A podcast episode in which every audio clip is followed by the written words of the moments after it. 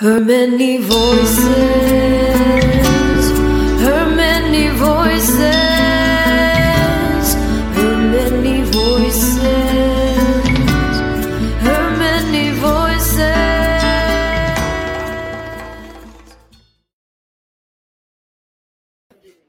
Hello, everyone, and welcome to today's Her Many Voices Indigenomics. Uh, for those who do not know me, my name is Tammy. I'm going to share my screen right now so that um, you can see what I'm seeing.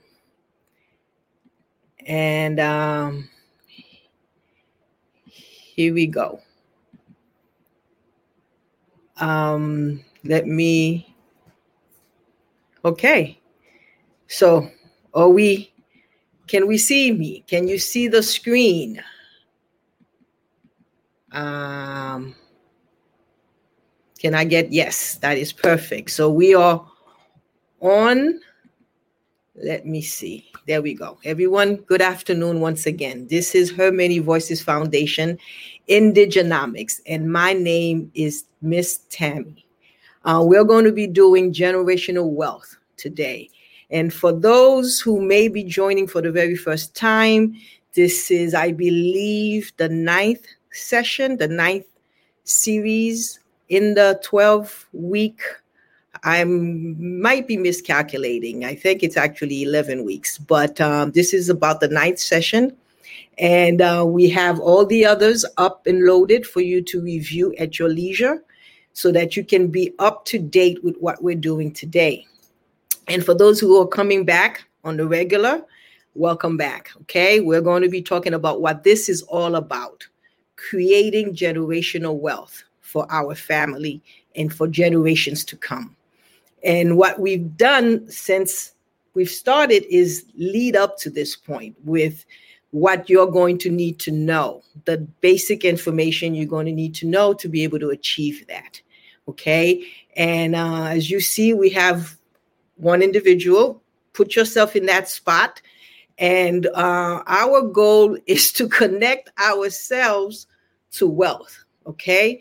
And uh, you don't need to be astronomically wealthy. We're not trying to become billionaires unless it's in the cards, right? But you do want to create some wealth so that you can have some options available to you because life happens. And the more options you have, the better the ride is, is going to be. So we're going to dive right in. And always, I always like to review a little bit about uh, a little bit on what we've already done so that we can see why we're talking about generational wealth today. We called, we started with the basic rules of the game. We talked about um, the four cornerstones of financial uh, of a financial vehicle. We talked about the proper way to build a financial future. Uh, we talked about the three ways money grow, the three ways money get taxed, we talked about the time value of money, how important it is to start as early as possible. We talked about Rule 72. How do you calculate how quickly will your money double based on the instrument, based on the vehicle, the account that you decide to put your money in, correct? So we did all of that. And we ref- and we also recapped on the basic laws that is going to help you through this journey. And that those were the laws of the universe. And today we're going to focus again on a few of those laws. Okay. We talked about seven basic laws. There are many more, but the ones that we wanted you to focus on were seven of them. And today we're going to be looking at three kind of up close and personal. The laws are the law of gestation, the law of transmutation, and the law of um, relativity right? These laws are going to be working with you along this journey. I mean, they're always with you. That's why it's important that you master them, okay? Every single day of your life. We talked about the seven laws. Please go back and review what what what I've said about them. Google them, learn it on your own, but learn to master them because that's how you're going to master your life. And in this game, the money game, you definitely need to understand the law of vibration, the law of gestation, the law of transmutation, the law of rhythm, the law of cause and effect, right? So Now we're going to go further and we're going to start looking at um, the next. I just want to make sure that um, everything is set to go. It is. All right, let's begin. What are we going to look at today? Well, the human life value score. How many of you know of this score? Not many, I'm sure. Okay. How many of you know the credit score? Everybody raised their hands for that one. Well, the human life value score is based on your value. We all have one. Okay. From the moment we are born, we have a specific value, and we may think we're worth millions, and we are. But in an economy where things is about numbers and value and what's the worth, there are ways to calculate that value. And so the human life value score is calculated mainly through your income, annual income, and your health, your age. Those are two variables that comes into play when you need to calculate the human life value score.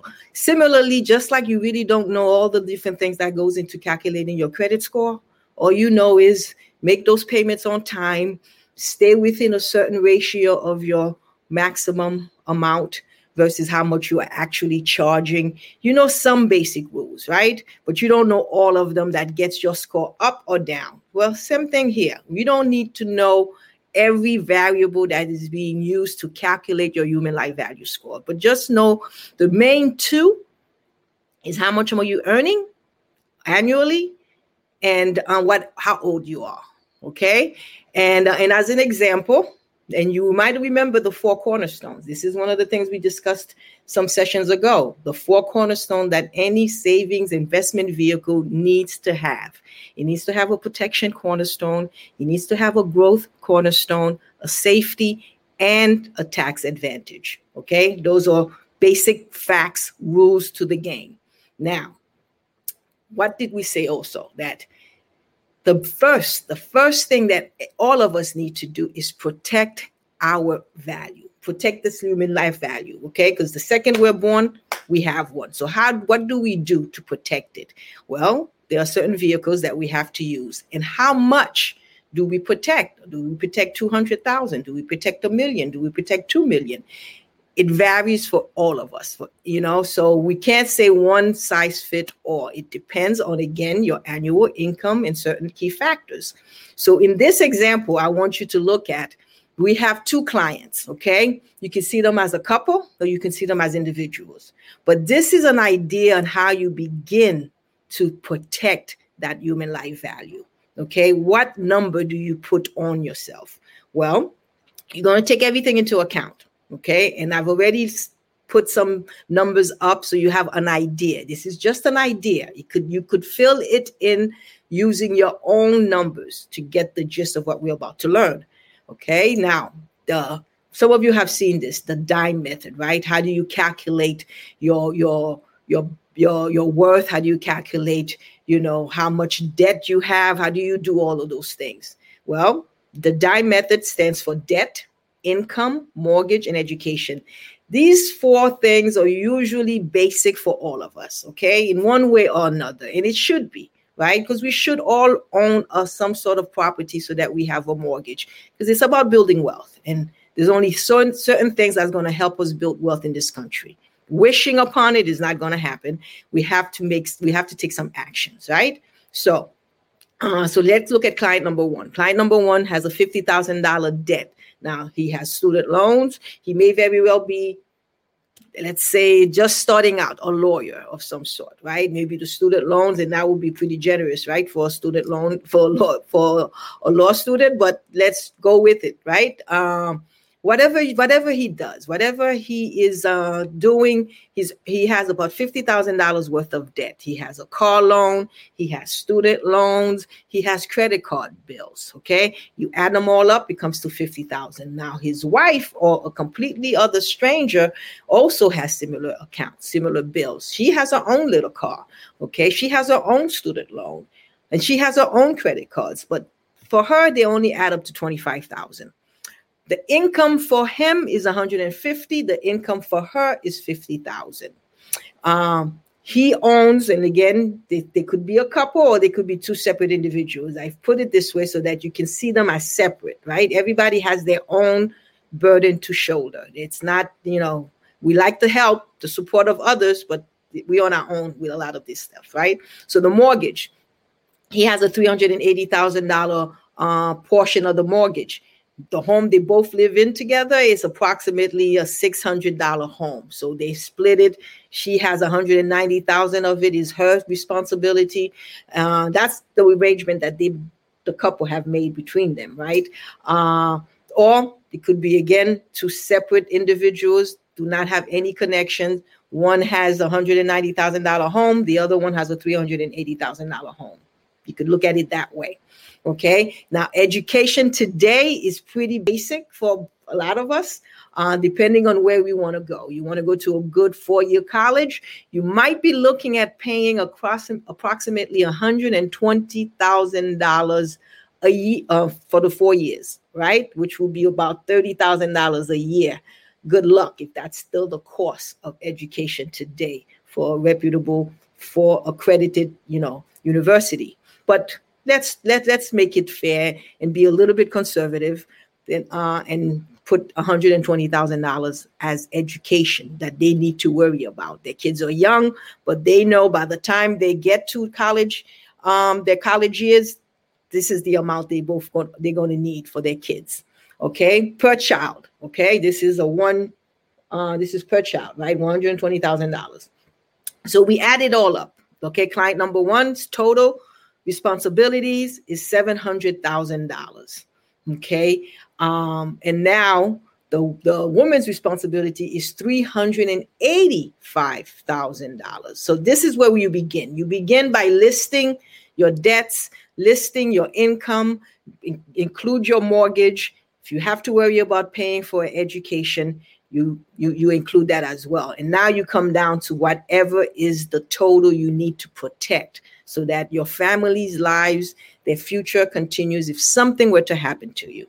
Okay, so now, and remember, we talked about something else also the X curve concept, where you are on a journey to create the wealth and diminish your responsibility. And this is where you can do that. This is how you can see doing it. And so you need to make sure you're making moves that are constantly growing your wealth and diminishing your responsibility. And to do that, you need some vehicles to help you. You can't do it alone. All right. So, this is just to give you an idea how to begin to calculate what you need to protect based on your human life value score. Now, if we were just looking at the human life value score for this for these two clients, client number 1 earning $150,000, we talked about this last week. There's a formula, the 1020 formula. Okay, if you're looking to protect your income, the general rule is to multiply your income by 10. Okay, so in his case, $150,000 multiplied by 10 brings us to 1.5 million.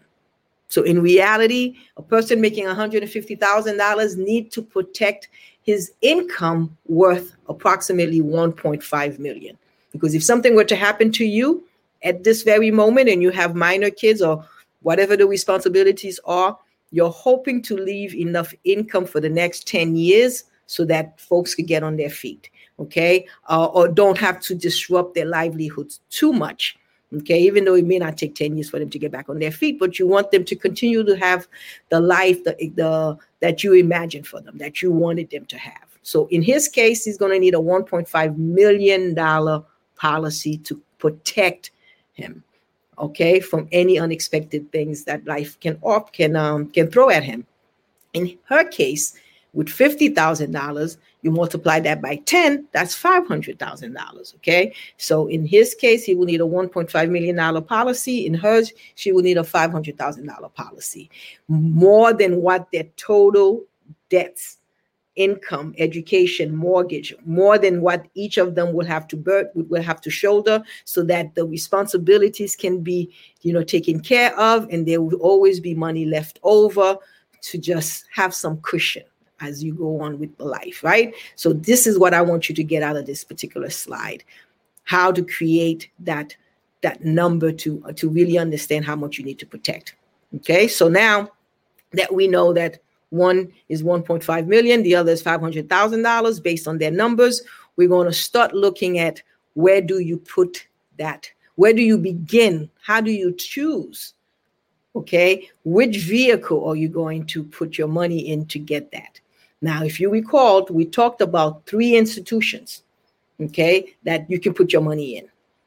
Okay, somebody can name them off the top of their head. That's great. You know it. It's the bank, it's the uh, investment firms, and it is the insurance companies. These three institutions is where you have to put your money. And you recalled, we talked about their objectives. They all have the same objective. Okay, get you to use them instead of the other. Keep keep getting you to deposit money into their institutions, right? Find a way to limit your access to your own money. And when it's time to give it back to you, I'm, they're going to give it back to you as slowly and as little as possible. That's their objective, all three of them. Okay. And if you look here, you will find that we have all three institutions on this very chart. Okay. Again, you're trying to decide which vehicle, which instrument am I going to use to put money in for my long term future, for the unexpected, or for the education costs coming up ahead. And you have to look at three phases when you're doing that. You got to ask yourself, that in doing this, there are three phases that I have to take into consideration. The first phase is the contribution phase.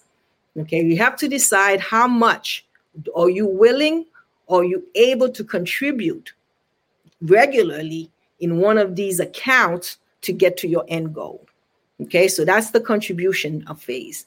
The second phase is you got to make sure where you put that money in the accumulation phase. The money is growing. This is where the law of gestation and the law of transmutation comes in. You got to give it time, okay, to do what it's going to do. It's going to come out completely different in terms of how much more wealth you're going to have at the other end, but it needs to do that. It needs to create that, and you need to give it time to do that. So the accumulation phase is very important because you need to make sure it's growing enough to stay ahead of inflation. It's growing enough that whatever the tax bracket you find yourself in, you're going to be able to pay that and still have some money left over. Okay, a lot of us do that the opposite. We end up putting too much money in these vehicles that we have to pay tax later when it's time to take money out, and it doesn't leave us a lot of money to to to to have our retirement. So uh, the accumulation phase is the second one, and it's a very important one. In the last phase is the distribution phase. Okay, how am I going to receive my money when the time comes? Okay, how much taxes am I going to pay with that? When the time comes. Those are your that's the, that's what you need to learn. That's what you need to figure out. Those are the decisions you need to do you need to make as team captain as the quarterback who's responsible for ultimately these decisions okay? So we see here we have some mutual funds some var- valuable annuities okay? These are mostly the investments. These are annuities actually belongs in the insurance industry those are insurance products. If you didn't know, that's exactly what an annuity is. An annuity is the opposite of life insurance, it's the other side of the coin. Life insurance is if you die too soon, annuity is if you live too long. But they come out of the industry, they come out of the institution, the, the insurance company. Okay, you're not going to find an annuity out of the banks. The banks may offer it, but they have to tap into the insurance companies to get that product because they don't have that. Okay, so these products up here shows some of the investment uh, accounts that you have access to. And the green arrow for all three shows that there's a lot of growth with these products, a lot of growth. But the red arrow, and we touched on this before. This is not the first time. I hope some of you are looking or seeing this. The, the, the, the red arrow shows how much loss you potentially can sustain because there are, there's no protection in investment vehicles, just the potential to grow your money, but there's no protection from loss.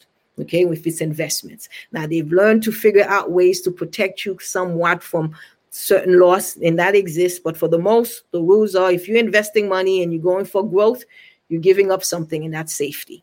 And that's what these two are, these three are showing you. Now you have certificates of deposit, those belong in the banks, money market, savings accounts, saving bonds. Those are all bank features, right? And then again, like I mentioned, the fixed annuities, the fixed index annuities. Anytime you see annuities, you know you're dealing with the uh, insurance companies. Okay. So yeah, and there's several other products that you can decide to put your money in. Okay, uh, this is the, the main ones, the ones that a lot of people know. And how do you determine which one to do? Like this one on the side here, he's figuring out which way do I go? Where do I put my money? Okay. And how do you make that decision? By understanding the rules of the game, figuring out the rhythm. Okay. Figuring out the rhythm of how money works. And for you to do that, you have to know those rules. The one we just cited, like Rule 72, the four, the four cornerstones of money. Those are basic rules. Okay. And that's how you start figuring out uh, which ones do I use. Okay, and when we are here, when we come, when we bring this to you, to the Indigenomics, to the Her Many Voices community, is hoping to, we're hoping that we facilitate, we bring it to you in a way that will help you make these decisions on your own without still feeling lost at am I doing the right thing? Because now you have some knowledge to to to to review to make these decisions. Okay. And, and this is what this is going to be about. We're going to show you how you can do this, okay, using one particular product to get you to that end goal, to practically do everything that we wanted to do. We wanted to protect, we wanted to grow, we wanted, we wanted to have safety, and we wanted to make sure that we're not going to get taxed when it's time to withdraw the money. Okay. We want to make sure also that there are no 59 and a half rules attached to it. We want to make sure there are no 70 and a half rules attached to it. Do you remember these rules? These rules are what you will find in your qualified plans, like your 401k, your pension, your annuities. They have these 59 and a half rule and 70 and a half rules. You need to know what they are. Review this the, the previous session so that you can you can be up on them, right? So you need to know all of these things right? So now we're going to move forward and we're going to look at some of these products that you can have access to. Okay, so here we are the human life value score. What did I tell you? That uh, the protection, the human life value score, is found in insurance products. Okay, which is why you have the term life at the end of these products term life, whole life, universal life. The word life tells you that it's an insurance product. Okay. And the human life value score has to take into account your health. Okay. It takes into account family, it takes into account career, it takes into account a few things. But I remembered I told you the two main things you got to remember is your income and your age, which kind of translates to your health as well. But your income and your age is are the two factors that will determine your human life value score. And once you've done that, once you figured out what that is, okay, you need to figure out which vehicle you're going to use. And the reason we're talking about the life uh, vehicles is because they have a lot of benefits. As you can see right here, there are three types. Okay, life insurance falls under three different categories. It falls either on term life, whole life, or universal life. And we have discussed what each offer and the benefits, the disadvantages, and so on and so forth. But right here, in a short summary uh, for, uh, format, you can see exactly what does what. Okay. For instance, the death benefit. They all three offers that offer that, right? That's what life insurance is. If something goes wrong and I die too soon, my family is protected. They will continue to receive my income depending on did I do it for 10 years or 20 years, they will determine that will be determined based on the policy that you got, right? So death benefit is check for all three. The cheapest one, the most inexpensive one out of the three, is the term life, which is why we see that all day long being advertised on TV, you know uh, we get all this junk mail about how you can get very inexpensive life insurance for just $10 a month. You can protect your family for a million dollars 500000 you know you name it. That's because it's extremely economical okay? Because most people outlive their term policies okay? Which means you're not going to get paid. No one gets paid. It has expired on you before the time comes which is good because you're betting on yourself if you take a term life policy and you stay on it for long term because there's a good chance it's going to expire before you die, leaving you and your family with absolutely nothing. The other two, kind of expensive, uh, a little bit more expensive than the than the term. Between the two, the whole life is the most expensive. out of these two. Okay. Uh, term life is the least expensive, whole life is the most expensive. Okay. Access to cash value. Well, one of the reasons the term life is inexpensive, there's no cash in it. So you cannot borrow from it. Okay. But you can access cash in these two. So check. Perfect. That's what we want. A place where we can access our money before we're 59 and a half and all those things, right? Guaranteed minimum interest. If there's no cash in the vehicle, there's no need for minimum interest. So the term life does not offer that. Whole life does. So does the universal life. Tax free benefit. Again, all three offer that, which is the basic uh, need for life insurance is for the death benefit. So they all three have that. Now, tax deferred growth, no, no money in the term, so no tax growth here, no, no money growing here. But in these two, it's the same thing. They both offer that. But look at here. When it comes to flexible premium payments, the only one that offers that is the universal life. Okay. So again, you decide which one you want. These are the, the features. How many do they all have? You check them. If they meet your needs, those are your options. Okay. But we're going to show you how you can use one of them to actually grow wealth, generational wealth. Okay. And we're going to take examples of uh, four examples I'm going to share with you. Two of them are going to be males, two of them are going to be females. Okay. They all are going to try to put money away to leave a million dollar inheritance. Okay.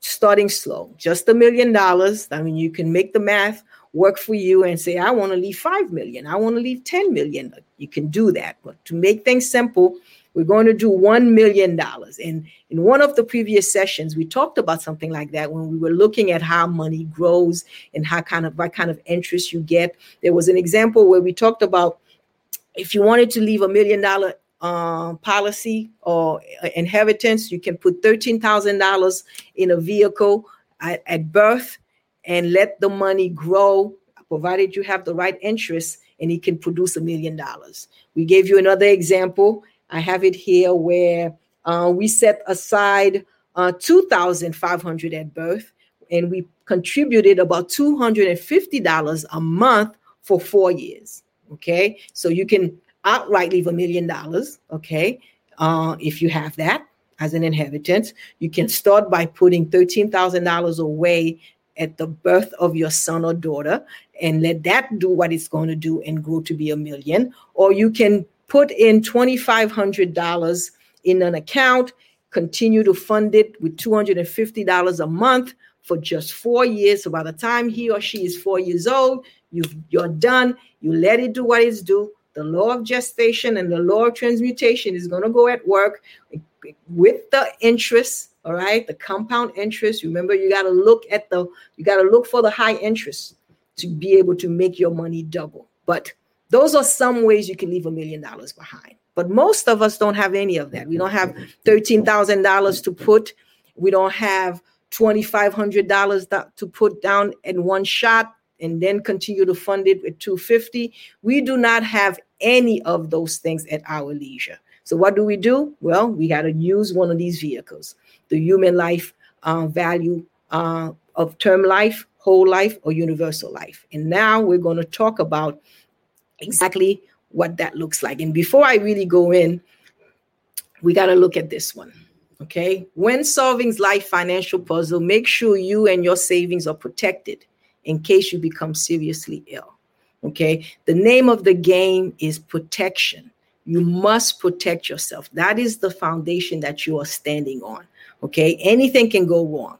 So you need to figure out what will happen if who will be who where will the money come from if in fact something happens to you how will i cover medical and living expenses if i become seriously ill we all know one day will come that we will die it's, it will always be too soon when that comes but that day is inevitable no way no way no how now are we sure we might live too long we don't know that. Okay. But we have to be prepared just in case we do live too long. Are we sure we may become ill? We don't know that. There's a good chance we will not. We may not become ill.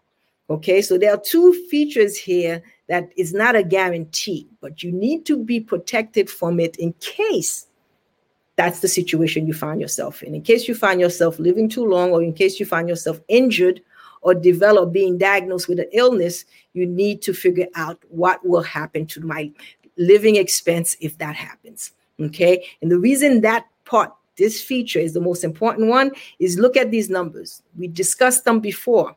A stroke occurs every 40 seconds in the US, which means that by the end of this hour, when we are when we conclude this session, about um, 90, 90, 90 folks would have had a stroke in that short hour. And if we look at a 24 hour time span, about a thousand, a thousand and eighty to be exact, would have sustained a stroke. It could be mild, it could be moderate, it could be severe. We do not know, but these numbers are correct. A stroke occurs every 40 seconds in the US. Okay, 90 by the end of this this session would have had a stroke. And so, and then you see the rest of the numbers. Six in 10 Americans will be diagnosed with a chronic disease or will live with at least one chronic disease. And then there are 38.4% will develop cancer. And the number one reason households file for bankruptcy is due to medical debt. So we have to take care of the three puzzles that we are faced with. So that's one.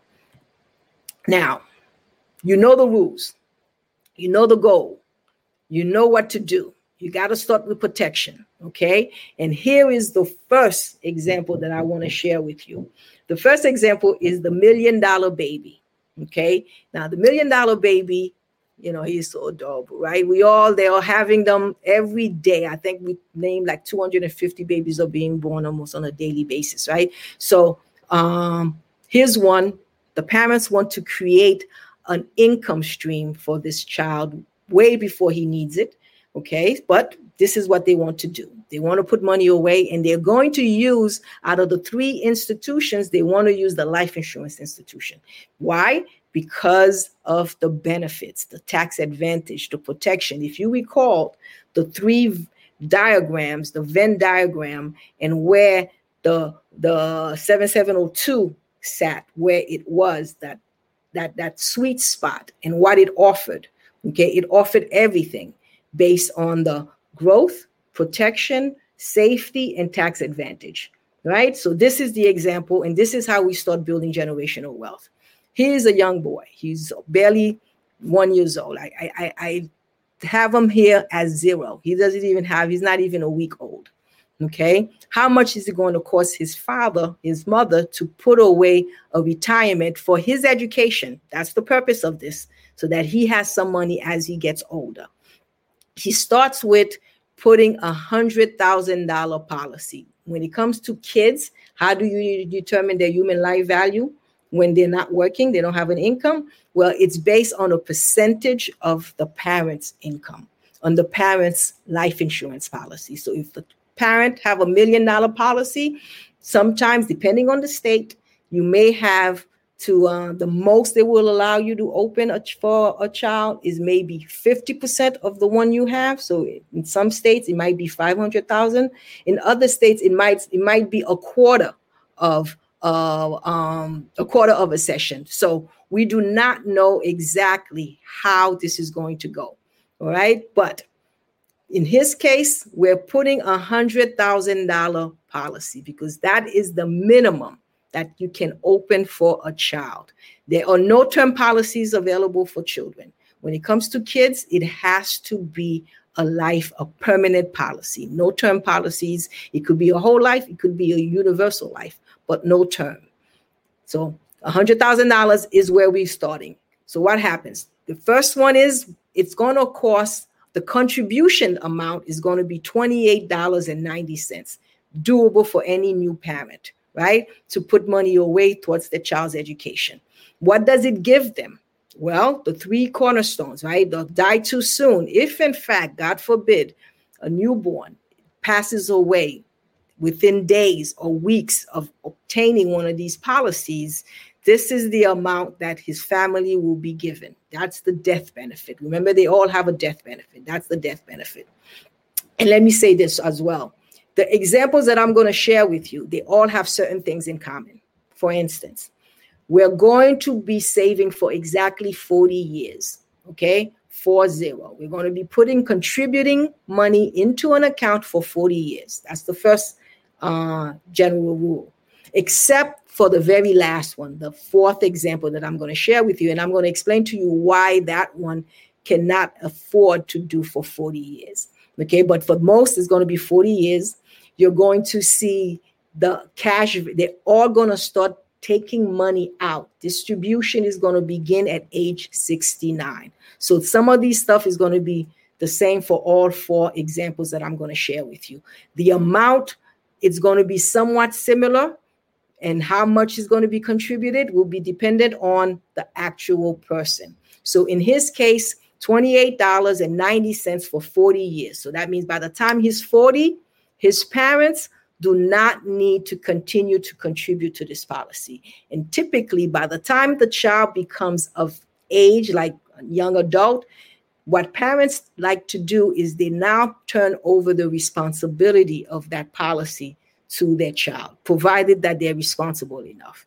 That's your decision as a parent if you want to do that or not. You don't have to necessarily turn it over to the child, but he can begin to be responsible for the $28.90 that needs to go in on a regular basis every month. Why is that? We need to develop that habit of savings. Okay, so that will be a great way to start to pass that over to them, right? So, and at 69 years old, they will be withdrawing an income because most likely, it will not be 69, but since the rules still say that 69 is going to be kind of like the retirement age, it's between 67 and, and, and change. So it's almost, you know, we can all bet on what it's going to be as you get older. But 69 is a good is a good age to begin withdrawing from your uh, account. So all of these is going to show you that. All right. So now, if you can see clearly what I, if I need cash at age 69, this young man will be able to withdraw $7,639 a month, okay, for the next, for the rest of his life, for as long as he lives. So that's what this example right here shows you. And if he begins to take money out at a later time, whether it's 73, maybe he doesn't want to start collecting money at 69. Maybe he wants to collect at 73. Maybe he wants to start collecting at 78. 78 is going to be like the new 50, right? When we when we finally get up there. People in their 78 is going to feel like they're still got a lot of life. We have we feel like we have a lot of life today. So it's almost a given that most people are going to wait later and later to start collecting on their retirement plans. So if that's the case, he has even more money that he's going to be able to withdraw on a on, on, a monthly basis. And so that's this is what this shows you. However late, however long he chooses to keep the money sitting in these accounts before withdrawing it, will show you exactly what that money is going to look like. Okay. And here, the becoming ill. If at age 69, we had to pick an age. So 69 is a good age to start saying we're going to start retirement it's a good age to start thinking that if you're going to be ill, it maybe it may begin around that age. Okay, that's not the hope, but we had to start somewhere. So that's why the age 69 is there. I could have chosen to put any age there. What will happen if he is diagnosed with a terminal illness at age 50? Okay, I could have put that number in there. It would have changed these numbers because these numbers are based on age 69 but we have it at age 69. So if he's terminally ill, from the, from putting in $28.90 to start with, he can get up to $1.3 million lump sum. If it's chronically ill, he can withdraw $26,000 per month, okay, until he gets back on his feet. Because chronic illness just simply means you may need some assistance, but you can still do for yourself, okay? And critical illness, if he's diagnosed with a critical illness, a heart attack, a stroke, he can get 932,000. That goes both for critical injury and critical illness. This is a summary of what this policy can offer him, what this account can give him. But on the right hand side, I'm going to show you how, what happens when you use a life insurance policy to the utmost. Okay, because he has several features that you can use to your benefit if you use it properly. The first thing you need to know is that the 2890 is what is needed for the policy. But the beauty about these type of accounts is that it's flexible. The premiums are flexible. Remember, that's one of the things that we checked. The premiums are flexible, so you can end up adding more money into this account than 2890.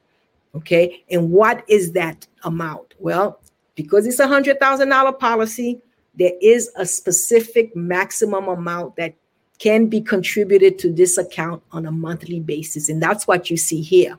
Max funding is $145. What does that mean? You can put in 2890 and the insurance company is going to be comfortable with that. They're not, they're not going to have a problem with it, but they're telling you that you can put in as much as $145 a month. So anywhere between $28.90 cents to $145 a month is your decision to make. And to be honest, this is not even the minimum amount that the policy needs. There's a number that's even less than that that it would take.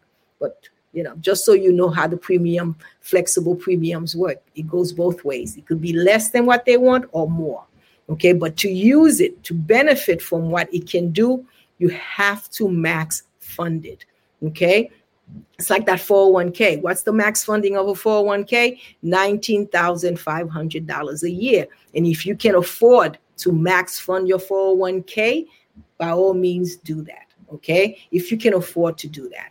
But in this case, it's $145 a month. Now, what happens with that $145 a month? Okay, and that's how I ran this example. Although it's 28.90, I ran it that it he's depositing or his parents are depositing 145 a month religiously. Okay, so by the age of 10, because there is cash value in this account, by the age of 10, he has $19,000 in change that he can access. Okay, his parents, of course. At age 40, continuing to deposit $145 a month, he has age, he has $241,798 by age 40. Now, by that age, he has his own kid, possibly going to college.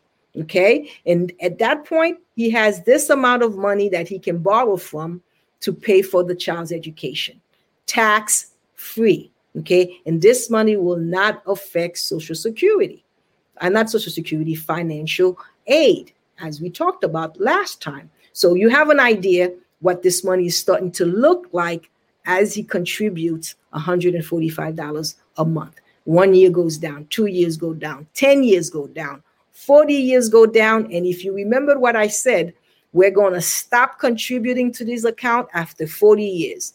So that means at age 40, there are no more $145 monthly payments to be made or contributions to be made, right? No more. That's it. That's the end. So now, if that's the end, how much death benefit does he have at that point? Remember, this is a life insurance policy. If something were to happen to him, how much does his family get? Okay, by now he has his own family. He's 40 years old. He has probably young kids already. Uh, he should, maybe not, but that's a pretty good guess. So he has that. 40,000, uh, uh, 40 years old, he has $241,798. How much did he put into this account to get to 248, 241,000? He put in a total of 600 of $68,206. That's the total amount of his contribution for the 40 years, beginning with $28.90 and moving on to max funding it to $145 monthly for 40 years. When you do the math, it equals to $68,000 in total that he put into the account. How much he has access to at that point? $241,000. Some great interest. How much is the death benefit if something were to happen to him at that age? $604,000 and 496. He started off with a 100,000. It grew to be 604,000. So it does not stay static. That death benefit grows with him. Okay? But that's at 40. But let's say nothing goes wrong. His children are excellent students. They get scholarships everything thrown at them. Dad, mom doesn't need to borrow money from their account to pay for education. Everything is nice. They don't even need to borrow a penny from this account. the whole time they have it. Can they borrow from it? Absolutely. But life is good. Their, their careers are, are taking off. They're just saving money in this account. They're not borrowing from it. But at age 69, when he's going to be ready for retirement, that was the purpose that his parents opened this to give him a head start in building his retirement plan. Okay. Some parents are doing this today. Don't sleep on that. People are doing this for their kids right now, beginning their retirement plans for them. So at age 69, okay, he stopped contributing for at age 40. So for the next 29 years, the money is just doing its thing. It's doubling, it's growing, it's you know, the interest rate is compounding. But at age 69, when he's ready to take money out, what does he have access to? Okay, remember contribution, accumulation, finally distribution. Well, at distribution, at age 69, million dollar baby has $91,667 a year that he could borrow, he could take as retirement for the rest of his life. Okay, whether he lives to age 90, he will receive $91,000 in plus a year for up until age 90. Whether it happens to age 100, he will continue to get $91,000 a year to supplement his retirement. Okay, and it's tax free because remember, that's one of the benefits of the life insurance policies. The money inside of them are tax free. So let's say he does this from age 69 to age 100. Okay, by age 100, he's collecting, and this is when he passes away. If he did that from age 69 to age 100, he would have collected $2.8 million tax free retirement income for those 31 years. Okay, that's how much money he gets for just contributing $68,000 early. Okay, because money, nothing makes money like money makes money, but money needs time to make money. So, in his example, he can have this amount of money coming to him in his, in his retirement, adding up to be over $2 million, almost $3 million in retirement income when he only contributed $68,000. Okay. Now, the next thing is remember, this is generational wealth. How do you create generational wealth? How do you do that? This is one way. Now, imagine he doesn't need to take this income out at age 69. He became a successful businessman. He has other things bringing him money. And he's like, you know, this account is doing well. I don't have to touch it. There's no minimum requirement distribution. Uh, there's none of those things making forcing me to start taking money out. And I don't need it because I have other things working for me. So let it sit. And if he does that and he passes away at age 100, that $68,000 that he contributed would have turned into $5.5 million as a legacy to live to leave behind to his family. Okay? He started with $28 a month. The most he put in was $145 a month. And he did that. His parents started it off for him and passed on the baton when he became an adult and he understood savings. They said, now you are now responsible for your $145 a month savings into this account. He does this religiously till he's age 40. And what he has left with is $5.5 million to his family if, in fact, he does not use it, any of it, and he just let it grow. That's what it's going to grow to be. Okay. So that's one example of using this particular kind of policy to build generational wealth. Okay. Now, this is the million dollar baby, barely a couple of weeks old. Let's move on to the next example, which is the 18 year old warrior. Okay. Now, this is the 18 year old. All right. Now, we know a lot of 18 year olds are not really savvy about money when it comes to savings, but you know, he's been seeing his parents doing this stuff. He saw at the age of 10, he was able to go into an account that was set up for him and pull out $5,000 because he wants some of the latest, who knows what. Okay. But he gets it. He understands the value of putting this money away early. So at the age of 18, he now wants to open his own account. This account is already open. He can continue to contribute $145 into it, or he wants to, oh, we have a brand new child, right? Brand new kid, 18 years old. He has some understanding of putting money away, and he wants to do the same exact thing. And his goal is to make sure he leaves behind a million dollar inheritance. Okay. Where does he begin? Well, in his case, his policy is going to be starting at $250,000.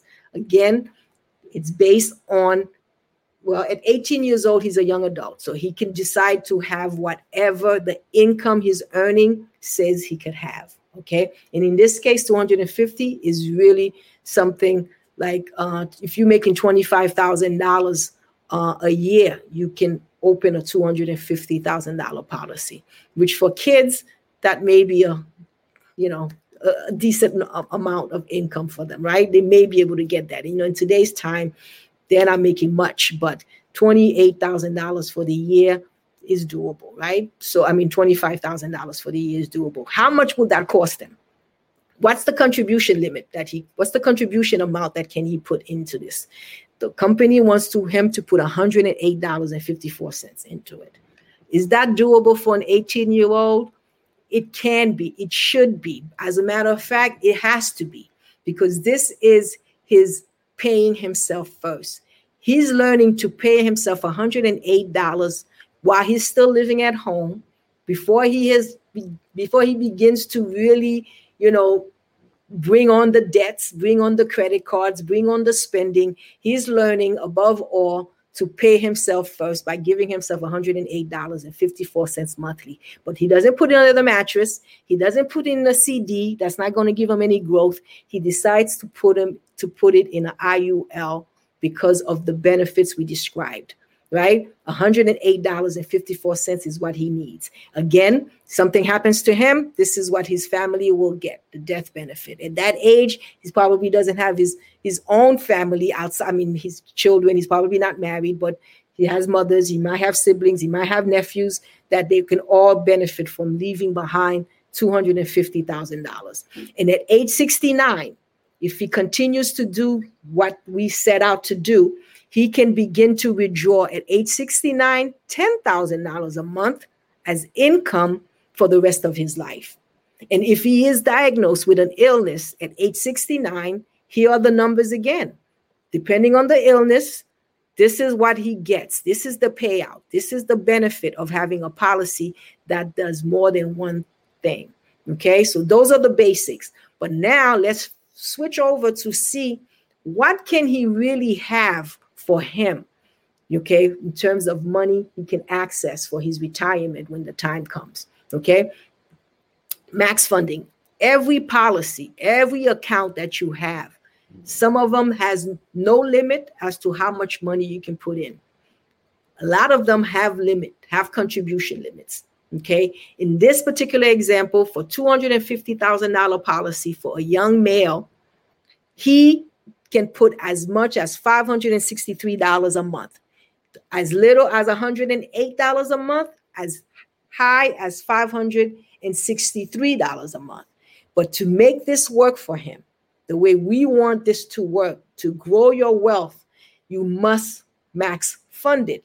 He doesn't have to put all the way he doesn't have to put 563 he can decide to put $300 into the account. 350 320 doesn't matter but i want to show you what it can look like if he decides to put the maximum. $563 a month away again look at it as paying yourself first. If he decides to get an apartment depending on where he lives that could be the, the rent okay? So before he starts giving somebody else his rent money, he needs to begin to give it to himself as a payment. And that will be what he would be, he will be doing if he decides to max fund this. $563 a month for the next 40 years. Remember that. That's how long he's going to do it. So if he's 40, if he's 18 now, he's going to do it till he's 57. Age 57 will be exactly 40 years. Okay. At age 28, though, After 10 years after he opened this policy, he has $78,000, 557 to access. Okay. He needs to borrow some money at age 28, maybe to buy his first car, maybe to uh, put down a deposit on on on something. He has $78,000 he can borrow from. Okay. That's at age 28. But let's say he doesn't need to borrow anything. So he lets it sit, continues to grow. At age 57, okay, the 40 years later, all right, he finds not 40 years, 30, 40, 50, almost 30 years later, he has $917,000 that he can borrow from. Age 57 to be able to access $917 is a wonderful thing. And everything in this policy is tax free. Okay. And anything in between, he can access at 29, at 32, at 45. It doesn't matter. He has access to this money at all times. Okay. And what is the amount in total? Does 563 a month for practice for approximately 40 years add up to? $264,000, $786.50. $264,786.50. That's what 563 times 40 practically months, 40 years add up to, right? Um, per, per year, 563 per month adds up to 264, 786. How much does the death benefit he has at that point, if something were to happen to him at that point, at age 57, where he passes away too soon, his family will get 1.3 million dollars. He started at 250. He now has 1.3 million. Okay, and all he put in was 264,000. That's double, that tripled, that almost quadrupled what he put in. Okay, so he's definitely growing his money. The accumulation phase is lovely with this account. All right, so now, but okay, those are the things he has access to. And here comes the distribution at age 69. He's like, okay, I stopped contributing to this account when I was 57. Now I'm 69. I need to start taking money out for my retirement. How much does he have access to? $127,582. Okay. 127,582. Two years of collecting this, going on three, he would have collected exactly what he put in. Okay. 127 times three takes you way over $264,000, which is what his contribution was to this account. Okay, 869 for the rest of his life. But I wanted to show you what it looks like if his the rest of his life was up to age 100. If he dies at age 100, when he began to collect $127,000 at age 69, the total he would have collected is 3.9 million dollars in retirement income. Again, tax free income. Not a penny will go to Uncle Sam. This is not a 401k. This is not an IRA. This is not a 403b. It is not an annuity. It is none of these accounts that are growing tax deferred. But when it's time to take money out, you have to pay Uncle Sam. This is one that you do not pay Uncle Sam anything. All of this comes to you. Now, that's what he has access to. But then let's say he he also has a successful career where none of this he needed to borrow. He didn't need to borrow anything when he was age 28 he didn't need to borrow anything when he was age 60 he didn't need to start collecting retirement income from this account. Other assets were working for him. He simply let this money sit and grow. What happens at age 100 when he passes away and he wasn't collecting anything? That money grew to 7.6 7,789,513. He started off with $108 a month. At some point, he started funded, max funded at 563 a month, and he continued to do that. And if he did that by the age 100, he will be leaving to his family $7.7 million. Okay, so that's his example. This is the million dollar warrior. That's what he wants to do for his family. Now we've just discussed the two males. Let's look at the two females to come bring this to an end. These are these are the million dollar princesses. Okay, this is max funding, five hundred and seventy four dollars. She starts at one hundred and sixteen dollars, and she ends at $574. She also has a $250,000 policy. At age 69, she can get $7,035 a month to come to her, you know, for the rest of her life. And she becomes ill, here are some of the benefits that comes to her. Terminally ill to critically ill. But she wants to fund it the same way as everyone else. Max funded $574 at age 35 she has access to $81000 at age 64 she has access to 929000 plus the death benefit at that point is 1.1 million dollars and the most she put into the account is 270,000 to get 1.1 million dollars if something were to happen to her at that point at her age her tender age of 64 and the distribution will begin five years later at age 69 and she can begin to withdraw $84000 and 419 for the rest of her life but again we're doing it to age 100 how much does that equal 2.6 million dollars that she will be living off of retirement. And if she doesn't touch it at all, the legacy that she leaves behind is $5.1 million. Okay, this is how this policy works. And finally, we look at the million dollar queen. Now, this is someone who waited late to start growing their money. At age 49, they started.